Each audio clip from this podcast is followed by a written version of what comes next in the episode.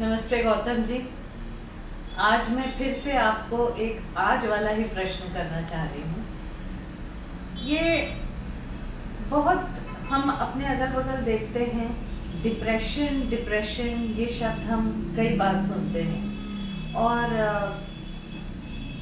बिना कारण कभी कभी ऐसा लगता है कि बहुत लो फीलिंग हो रही है अच्छा नहीं लग रहा है, मन खराब है डिप्रेस्ड फील हो रहा है। तो ये किस वजह से होता है? कोई नहीं चाहता कि वो डिप्रेस्ड रहे। अब पहले तो आपने कभी ये ऑब्ज़र्व किया कि कई बार शब्दों के कारण भी डिप्रेशन हो जाता है? अच्छा। जो शब्द सुनते हैं जैसे डिप्रेशन हम्म, उसका अर्थ हमारे पास पहले से है हम्म। इस शब्द को सुनते ही डिप्रेस हो जाते हैं। जैसे कई लोग भय शब्द सुनते ही भयभीत हो जाते हैं। अच्छा। हाँ ये भी होता है। कई लोग कहते हैं कि अरे वो अम्मा जब बहुत डरावना है वो डरने लगता है। अभी कुछ गया ही नहीं है। तो पहले तो उसको सोचना चाहिए कि शब्द जो है वो वस्तु नहीं है। हम्म। है ना? डिप्रेशन शब्द डिप्रेशन नहीं है। हम्म। ये उसको करना अगर आ जाए पहले तो डिप्रेशन ही उसका ख़त्म हो गया हमेशा के लिए। हम्म। सचमुच में भी डिप्रेशन नहीं होगा उसको। अच्छा। अगर वो यूँ ही गपशप में भी हम्म। डिप्रेशन शब्द सुना और उसको समझ ली कि शब्द है हम्म। या उसका वो वस्तु स्थिति नहीं है भाव दशा नहीं है भविष्य में भी कभी डिप्रेशन उसको नहीं होगा। दूसरी बात ये डिप्रेशन डिप्रेस्ड होना उसके हाथ में नहीं है। हम किसी से कुछ आशा किए नहीं हुआ हम्म और वो अनुभव हमारे भीतर मेमोराइज हो गया। और जैसा कि हमने पहले भी कहा था कि जो चीज़ बाहर से भीतर जाती है, वो भीतर से बाहर आती है, वही अनुभव डिप्रेशन बन के बाहर प्रकट होता है। उसको अपने, जैसे छोटा सा बादल पूरे आकाश को ग्रास कर लेता है, वो पुरुष को व्यक्तित्व में छा जाता है। कई बार उसको कारण नहीं पता चलता कि हम क्यों डिप्रेस्ड हैं। दरअसल उसने जो चीज़ आशा की थी कि ये मुझे चाहिए वो नहीं मिला वो अनुभव बन गया मेमोरी में चला गया अब बाहर भी आएगा। तो वो रोग के रूप में बाहर आता है। ये एक बहुत ही सामान्य सा ऑब्जर्वेशन था फ्रॉयड की एबनॉर्मल साइकोलॉजी का। अच्छा। एबनॉर्मल साइकोलॉजी के बारे में उन्होंने कहा था कि आदमी के जो प्रकट व्यवहार हैं जो असामान्य प्रकट व्यवहार है एबनॉर्मल उसके कारण या तो ड्रीम में मिलते हैं या उसके सबकॉन्शियस में। यही से उसने डिफाइन किया था हम्म हम्म। कि सबकॉन्शियस क्या होता है। तो अगर उस सबकॉन्शियस में या ड्रीम में जाके उसको ठीक ठाक कर दिया जाए तो उसका जो प्रकट व्यवहार है वो असामान्य से सामान्य हो जाएगा। ये उनकी असामान्यता की साइकोलॉजी थी एबनॉर्मल साइकोलॉजी की ये उनका ट्रीटमेंट था। लेकिन वो उसको ठीक नहीं कर पाए। अंततः ड्रग ही देना पड़ता था वो देते थे। फिर उसमें जब इंडियन साइकोलॉजी ऐड किया उनके स्टूडेंट्स ने एडलर योंग तो उसमें चीज़ें फिर समाधान भी आने लगा। लेकिन ऑब्जर्वेशन उनका सही था। डायग्नोज कर लिया पेशेंट को, लेकिन ट्रीट नहीं कर पाए फ्रॉइड के की ये विफलता थी। डिप्रेस्ड होना सीधा सीधा ये बताता है कि उसी को इच्छा पूरी नहीं हुई है। गीता में लिखा हुआ है कि काम प्रतिहत होता है तो क्रोध होता है। क्रोध प्रतिहत होता है तो दुख होता है। काम माने कामना। हम लोग हमेशा काम शब्द को सेक्स से ले लेते हैं। काम माने डिज़ायर कामना। काम क्यों बोला गया कामना को? क्योंकि कामना बाद में आया हुआ शब्द है संस्कृत साहित्य में। हम्म है ना? काम बोला जाता था। क्यों बोला जाता था काम? क्योंकि हमारे छह रिपु अध्यात्म बताए गए हैं काम क्रोध लोभ मोह मद मत्सर ये आदमी को गवर्न करते हैं। तो काम प्रतिहत होता मतलब जब काम पूरा नहीं होता कामना पूरी नहीं होती तो आदमी को गुस्सा आता है। और फिर जब गुस्सा जाता है तो दुख होता है। यानी बुद्ध से दो स्टेप पहले वहाँ भी बात बताई गई है गीता में। बुद्ध ने कहा कि पहला आर्य आर्य सत्य दुख है। हम्म। मेरे पास आया कि पहला आर्य सत्य भय है। हम्म। अगर आदमी को डर नहीं होगा तो वो सुख की तलाश नहीं करेगा। है ना? जैसे आप किसी हॉल में अच्छा प्ले देख रही हैं अच्छा फ़िल्म देख रही हैं आप बहुत खुश हैं उसे बता दिया जाए कि हॉल में एक बम है तो आपका सुख चला जाएगा। है ना? तो आप उसमें भय को भूले हुए हैं जब सुख में हैं। और आप सुख के लिए इसीलिए गए हैं क्योंकि आपके भीतर भय है। तो पहले भय है और वो प्रिमिटिव है डीप रूटेड है वो, एकदम भीतर तक। तो डर है, अब हम करें क्या? तो हम लोग चाहते हैं कोई सुख मिले। उसको नहीं मालूम है कि सुख इसलिए खोज रहे हैं। और वही वस्तु दुख देती है, जिसने कभी सुख दिया हो, ये भी है कि अगर उसने सात सेंटीमीटर सुख दिया तो सिर्फ़ सात सेंटीमीटर ही दुख मिलेगा। अगर सत्तर सेंटीमीटर दिया तो सत्तर सेंटीमीटर मिलेगा। अगर किसी चीज़ से दुख, सुख नहीं मिला तो दुख मिल ही नहीं सकता। ठीक है? पहले भय, फिर सुख, फिर दुख। गीता कह रहा है कि पहले कामना डिज़ायर फिर नहीं पूरे होने पर गुस्सा, क्रोध, और वो भी उसके बाद फिर दुख। है ना? तो जो जो डिप्रेस्ड है, उदास है, या उसका कहीं ऑप्शन है और कोई उसका सेंट्रल नर्वस सिस्टम वीक होने पर जितने रोग हैं न्यूरोटिक होना एंक्शस होना आदि आदि तो वो सारा चीज़ का सिर्फ़ इतना है कि वो जो आशा किया था, उसे जो इच्छा की थी, वो पूरी नहीं हुई। और सीधी सी बात है। और इस बात को लगभग भूल गया है। भूल क्या गया है? वो अपने बाहरी अर्जित ज्ञान से उसको जस्टिफाई करने गया है उसको छुपाने गया है कि नहीं मुझे दुखी नहीं होना चाहिए नहीं मुझे होपलेस नहीं होना चाहिए नहीं मुझे ऐसा नहीं करना चाहिए। जो करना चाहिए करना नहीं चाहिए कि भाषा को उसके ऊपर थोप दिया है।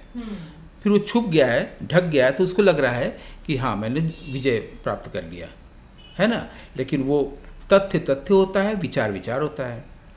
अगर तथ्य यह है कि कहीं दंगा हुआ है तो दंगे में भाईचारा स्थापित किया जाए लॉ एंड ऑर्डर स्थापित किया जाए ये विचार है।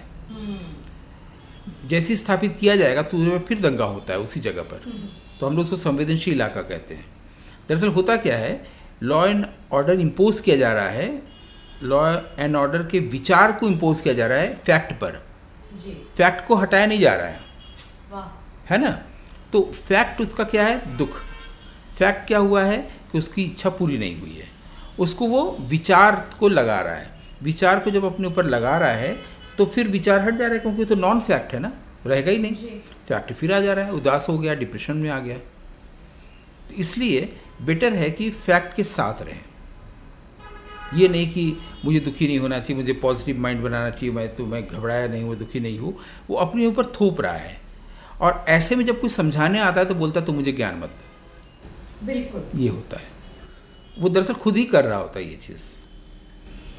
और हमारी वायरिंग ऐसी की जाती है कि you have to be courageous you have to be brave especially for young boys और एक पहले से हम वायरिंग लिए हुए ब्रेन आए हुए हैं संसार में फिर वायरिंग की भी जा रही है फिर डी कंडीशनिंग और अनलर्न की वायरिंग होती है। इतनी वायरिंग होती है कि ब्रेन खुद कंफ्यूज रहता है कि हम क्या करें। ब्रेन का सीधा और एक ही काम है चीज़ों को रजिस्टर करना। जो कुछ भी हो रहा है, आप उसके प्रति अवेयर हो, ना हो ब्रेन अपना काम कर रहा होता है वो एक मैकेनिकल प्रोसेस है। आवाज़ सुना रजिस्टर कर दिया, जो देखा रजिस्टर फाइव सेंसेस से, उसको जो कुछ मिल रहा है, वो सिर्फ़ रजिस्ट्रेशन कर रहा है। बस। उसके बाद आप ऐड होते हैं, हम ऐड होते हैं, ये अच्छा लगा, ये अच्छा नहीं लगा। क्योंकि आपके पास इमेज है, मुझे ये चाहिए, ये नहीं चाहिए। तो जो चाहिए वो नहीं मिला तो आप दुखी हो गए। ये ब्रेन की कोई गलती नहीं है। जी। है ना? आपने बना रखा है कि ये सम्मान अच्छा है ये सम्मान अच्छा नहीं है। जैसे मैं बताऊँ कि मेरे बचपन से मेरे पास एक ही इच्छा थी कि मुझे लोग पूछे जब बड़े होकर क्या बनोगे? तो बेचारा बच्चा भी इसी भाषा में सोचने लगता है। हम्म। तो मैंने भी सोचा कि मुझे सिर्फ़ एक ही चीज़ चाहिए वो है नोबेल प्राइज़ और कुछ नहीं। बड़े होकर के बाद में मैं जिस विश्वविद्यालय में पढ़ा था काशी हिंदू विश्वविद्यालय में और वहाँ मुझे अचानक पढ़ाने का एक न्योता दिया गया। मास्टर्स क्लासेस को मास कम्युनिकेशन डिपार्टमेंट में, इंग्लिश में, क्योंकि इंटरनेशनल स्टूडेंट्स आते हैं। तो मैं जब इंटर कर रहा था, मेरे भीतर से एक ग्रेटिट्यूड की भावना मालवी जी के प्रति अपने आप निकल रही थी कि मालवी जी की यूनिवर्सिटी में मैं पढ़ाने जा रहा हूँ। वो जो फीलिंग थी, उससे उसके आगे नोबल प्राइज़ कम पड़ गया। वो मेरे लिए नोबल प्राइज़ हो गया। मुझे नहीं चाहिए। हो सकता है कि नोबेल प्राइज़ मिलता मुझे तो शायद मुझे जो होता कि अभी तो ये मिला तो और कुछ चाहिए। मेरी, अब मुझे कुछ नहीं चाहिए वाला भाव आ गया जब मुझे पढ़ाने का मौका मिला। वही ऐसा भी हुआ कि मेरी एक स्टूडेंट थी और वो विजुअल आर्ट्स में उसको प्रोफेसर असिस्टेंट प्रोफेसर को मिला, उसने वो मुझे चाय पिलाने बाहर लाई वहीं पर।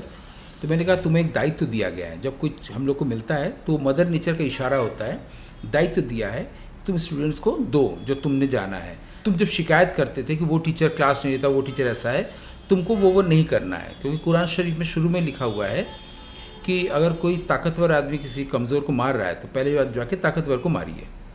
अगर आप ये नहीं कर सकते हैं तो जाके प्रतिवाद करिए। अगर आप ये भी नहीं कर सकते हैं तो आप कहिए कि ये गलत काम जिसका मैं विरोध करने वाला हूँ कर रहा हूँ मनी मन मैं नहीं करूँगा। ये लिखा हुआ है तीन चीज़। तो अगर आप कह रहे हैं कि वो टीचर क्लास नहीं लेता वो अच्छा से नहीं पढ़ाता वो आप मत करिए अब आप टीचर हुए हैं। तो उसका उत्तर निकला कि हमने कहा कि कितना अच्छा तुम्हें ये मिला है अपॉर्चुनिटी तो बोला कि हाँ लेकिन जब चाहते थे तब नहीं मिला अब मिल के भी क्या होगा? वही दूसरी ओर जब मुझे मिला हाँ। जबकि मैं असिस्टेंट प्रोफेसर नहीं मिला हम्म, मुझे एडजेंट फैकल्टी के रूप में कहा गया आप क्लास लीजिए। मैं इतना ओवरवेल्ड था मैं मालवी जी को बार बार वो कर रहा था। जैसे मुझे अगर शांति निकेतन में जब वर्कशॉप कराने को मिला क्लास लेने को मैं कहा रविंद्रनाथ ठाकुर की जगह पर मैं जा रहा हूँ। एक ग्रेटिट्यूड की फीलिंग आई। थैंक्स देने की। ऐसी मालवी जी के प्रति आई। तो उसके बाद तो मुझे नो, नोबेल बाद ऑस्कर भी मिलता चला गया ना? तो भाव इंपॉर्टेंट है किससे हम तृप्त होते हैं। और हम कभी तृप्त नहीं होते इस चीज़ को जान नहीं रहे होते हैं इसलिए हम होपलेस होते हैं डिज़ायर फुलफिल नहीं होने पर दुखी होते हैं जो बाद में डिप्रेशन होता है फिर वो क्रॉनिक हो जाता है फिर हम मेडिसिन लेते हैं। वाह बहुत सुंदर। आई एम श्योर आपने इसकी कोई थेरेपी भी सोच के रखी होगी। डिप्रेशन के लिए। हाँ हम एक एक्टिंग थेरेपी मैं करता हूँ ना वो तो पेज भी फेसबुक में मेरा जिसमें आप टच नहीं करेंगे आप किसी को डायरेक्ट कम्युनिकेट नहीं करेंगे कोई ड्रग नहीं देंगे कोई मेडिसिन नहीं देंगे और उसके अंदर ट्रांसफॉर्मेशन हो जाएगा। उसके साथ कोई कॉन्वर्सेशन नहीं कोई काउंसलिंग नहीं कुछ नहीं। तो अगले सेशन में हम आपसे जानना चाहेंगे कि what is the relation between art and spirituality in the sense of knowing own self and uh, also what is the effect of art on spirituality and spirituality on art both ways कोशिश करूँगी धन्यवाद thank you